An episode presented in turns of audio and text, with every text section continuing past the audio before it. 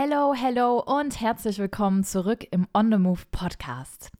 Leute, dieser Podcast ist auch finally zurück aus der Sommerpause und ich habe für euch ganz viel Reiseinspiration für den Herbst und den Winter mit im Gepäck.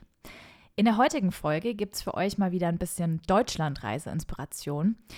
Und zwar dauert es jetzt ja nicht mehr lange, bis es nachts wieder knackig kalt wird und sich die Blätter in die schönsten Gelb- und Rottöne verfärben. Zeit also, sich Gedanken zu machen über einen kleinen Herbsttrip. Ich finde, dass sich der Herbst wunderbar eignet, um innerhalb Deutschlands unterwegs zu sein. Denn vor allem die Natur präsentiert sich einem im Herbst mit den schönsten Farben und oftmals auch einem sehr ja, angenehmen Klima. Für den Herbst habe ich einen super Tipp für alle, die gerne wandern gehen. Und zwar die sächsische Schweiz. Wer von euch schon mal in der sächsischen Schweiz unterwegs war, der kann heute auf jeden Fall, denke ich, ganz gut relaten. Ja, und wer noch nicht in der sächsischen Schweiz unterwegs war, der sollte sie aber auf jeden Fall mal mit auf die Reisebucketlist für Deutschland setzen.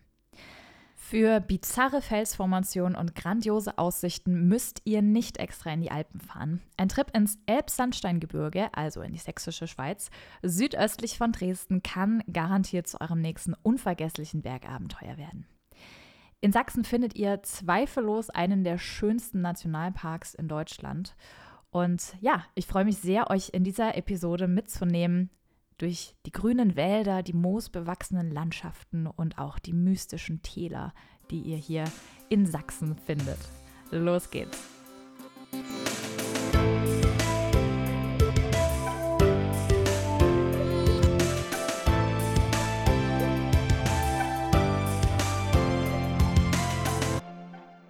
Schön, dass ihr heute wieder mit dabei seid. Wer mich noch nicht kennt, ich bin Lena, Reisejournalistin und Gründerin des Reiseportals Lena on the Move. Und ich bin die Stimme hinter diesem Podcast. Ich will euch heute meine besten Tipps für euer nächstes Bergabenteuer geben. Und ich glaube, nach der Hitze des Sommers ist der Herbst wirklich die perfekte Jahreszeit für ausgiebige Wandertouren.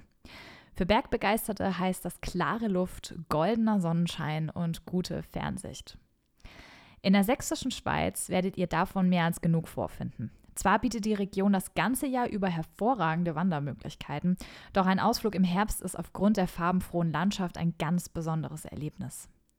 In dieser Folge will ich euch die besten Wanderungen, Highlights und Aussichtspunkte in der sächsischen Schweiz vorstellen.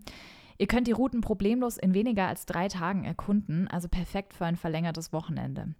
Aber auch wenn ihr einen Roadtrip durch Deutschland plant, lohnt sich ein Abstecher in die sächsische Schweiz definitiv.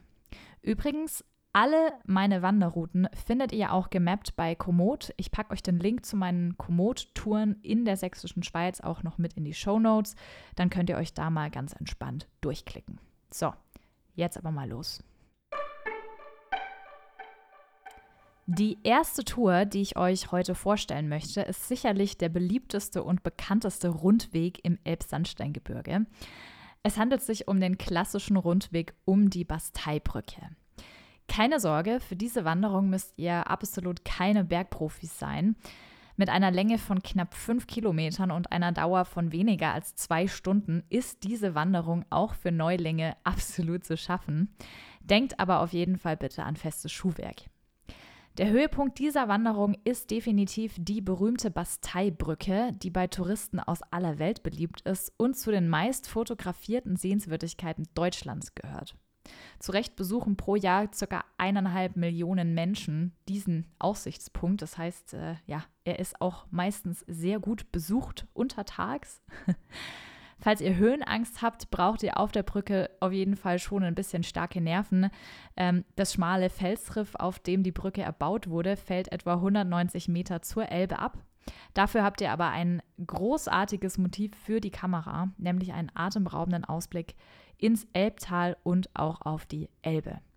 Aber damit noch nicht genug. Faszinierende Felsformationen und romantische Seen, ein kleiner Wasserfall und dichter Mischwald machen diese ganze Wanderung einzigartig und zu einem echten Klassiker.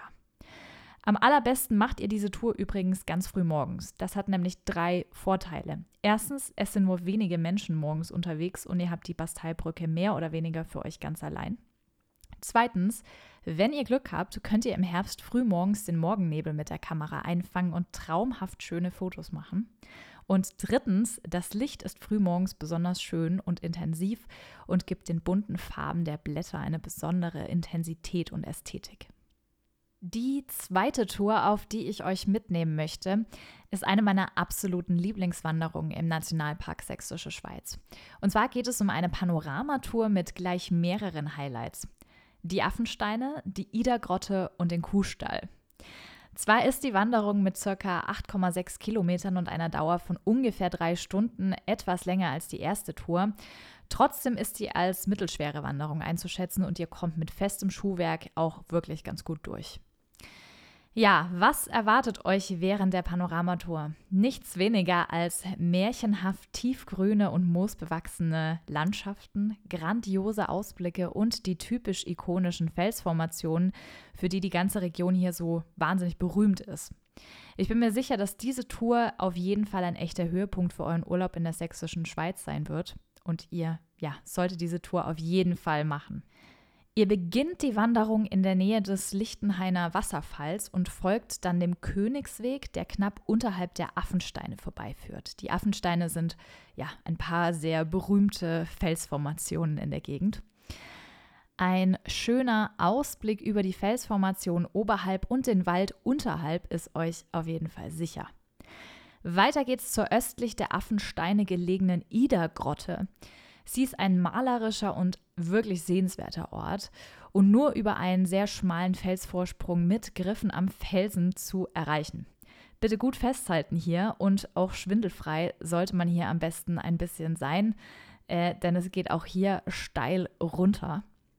Von der Grotte aus genießt man dann einen herrlichen Blick auf die Waldlandschaft mit den exponierten Felsformationen.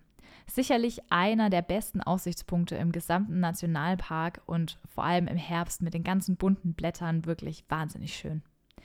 Danach könnt ihr euch auf den Weg zum größten Felsentor der sächsischen Schweiz machen, dem Kuhstall. Über die superschmale Himmelsleiter erreicht ihr den Gipfel des Berges, von dem aus ihr einen fantastischen Blick auf die gesamte Umgebung, einschließlich der Affensteine und Schrammsteine und natürlich der ganzen Region drumherum habt. Wirklich unglaublich schön. Ich weiß gar nicht, wie oft ich jetzt gesagt habe, dass ich das unglaublich schön finde oder wirklich wunderschön. Aber Leute, ich kann euch sagen, das ist ernst gemeint. Für mich war die sächsische Schweiz wirklich eines der coolsten und ästhetischsten äh, Herbst-Getaways, das ich jemals gemacht habe. Und ich kann euch einfach nur sagen, es lohnt sich wirklich.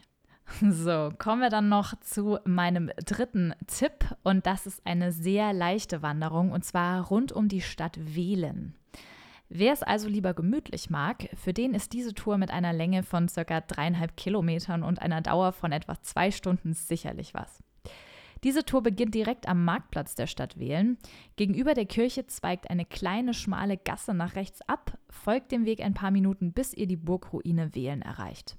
Von hier oben könnt ihr tolle Fotos von der Stadt wählen und natürlich der Elbe machen oder einfach nur ein bisschen die Aussicht genießen.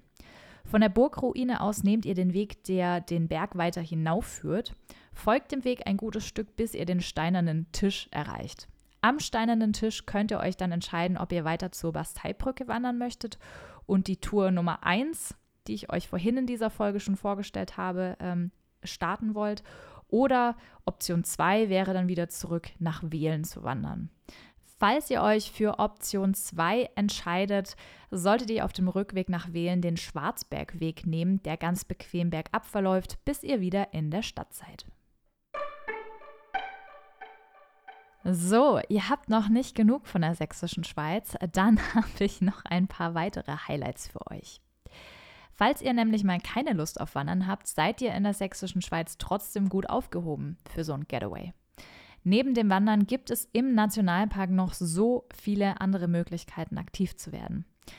Das Elbsandsteingebirge ist wegen seiner gewaltigen Felsformation beispielsweise bei Kletterern aus aller Welt beliebt. Hier gibt es viele Routen und Felsen mit verschiedensten Schwierigkeitsgraden. Wenn Klettern jetzt nicht so euer Ding ist, könnt ihr aber zum Beispiel auch ein Mountainbike ausleihen und die Region auf zwei Rädern erkunden. Wenn ihr eher auf Kultur aus seid, dann besucht unbedingt die Festung Königstein.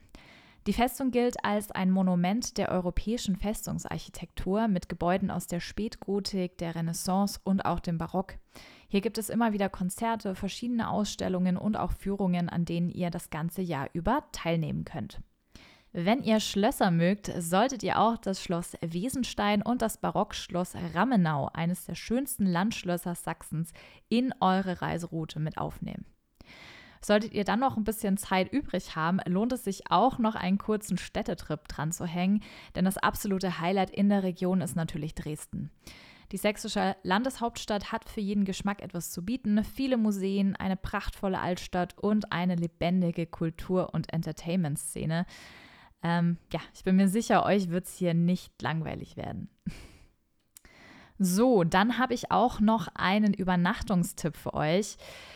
Wo ihr in der sächsischen Schweiz übernachtet, hängt nämlich ganz von eurem Budget ab. Da der Nationalpark in den letzten 10 bis 15 Jahren zu einer bekannten Touristenattraktion geworden ist, sind die Preise in der Region deutlich höher als in anderen Teilen Sachsens. Wenn ihr viel Geld sparen wollt, dann empfehle ich euch, über die Grenze nach Tschechien zu fahren und dort nach einer Unterkunft zu suchen. Ratten und auch andere Städte im Elbsandsteingebirge sind nur eine kurze Autofahrt von der tschechischen Grenze entfernt. Das könnt ihr also bei der Suche nach einer günstigen Unterkunft auf jeden Fall berücksichtigen. Übrigens, wenn ihr eine Unterkunft in Tschechien gefunden habt, ist auch der tschechische Teil des Nationalparks, die sogenannte Böhmische Schweiz, einen Ausflug wert und eignet sich wunderbar zum Wandern. So, ich hoffe, dass ich euch die sächsische Schweiz etwas schmackhaft machen konnte und ihr ja so ein bisschen Inspiration gefunden habt, hier im Herbst ein Getaway vielleicht zu verbringen oder zu planen. Übrigens, eine ebenso tolle Gegend zum Wandern im Herbst ist meine eigene Heimat, nämlich die Fränkische Schweiz, die ich euch unter anderem in einer der letzten Podcast-Folgen bereits vorgestellt habe. Hört auch da gerne nochmal rein. Wenn ihr noch weitere Reiseinspirationen für Deutschland und auch viele internationale Ziele abseits der Touristenpfade sucht, dann schaut doch auch noch mal auf meinem Blog vorbei. Ihr findet ihn unter www.lenaonthemove.com. Ich freue mich, wenn ihr das nächste Mal wieder einschaltet und dann geht es wieder ein bisschen weiter weg, raus aus Deutschland. Bis dahin, bye bye, tschüss und auf Wiederhören. Wenn dir diese Folge gefallen hat und du den Podcast unterstützen möchtest, teile ihn gerne mit anderen, verlinke uns in den sozialen Medien oder hinterlasse eine positive Bewertung bei Spotify oder iTunes. Äh, weitere Berg- und mehr Abenteuer sowie jede Menge Reiseinspiration findest du bei Instagram und natürlich auf www.lenaonemove.com. Dieser Podcast ist eine Produktion in Zusammenarbeit mit dem ALB Content Lab. Besonderer Dank geht an Jana. Danke und bis zum nächsten Mal im On the Move Podcast.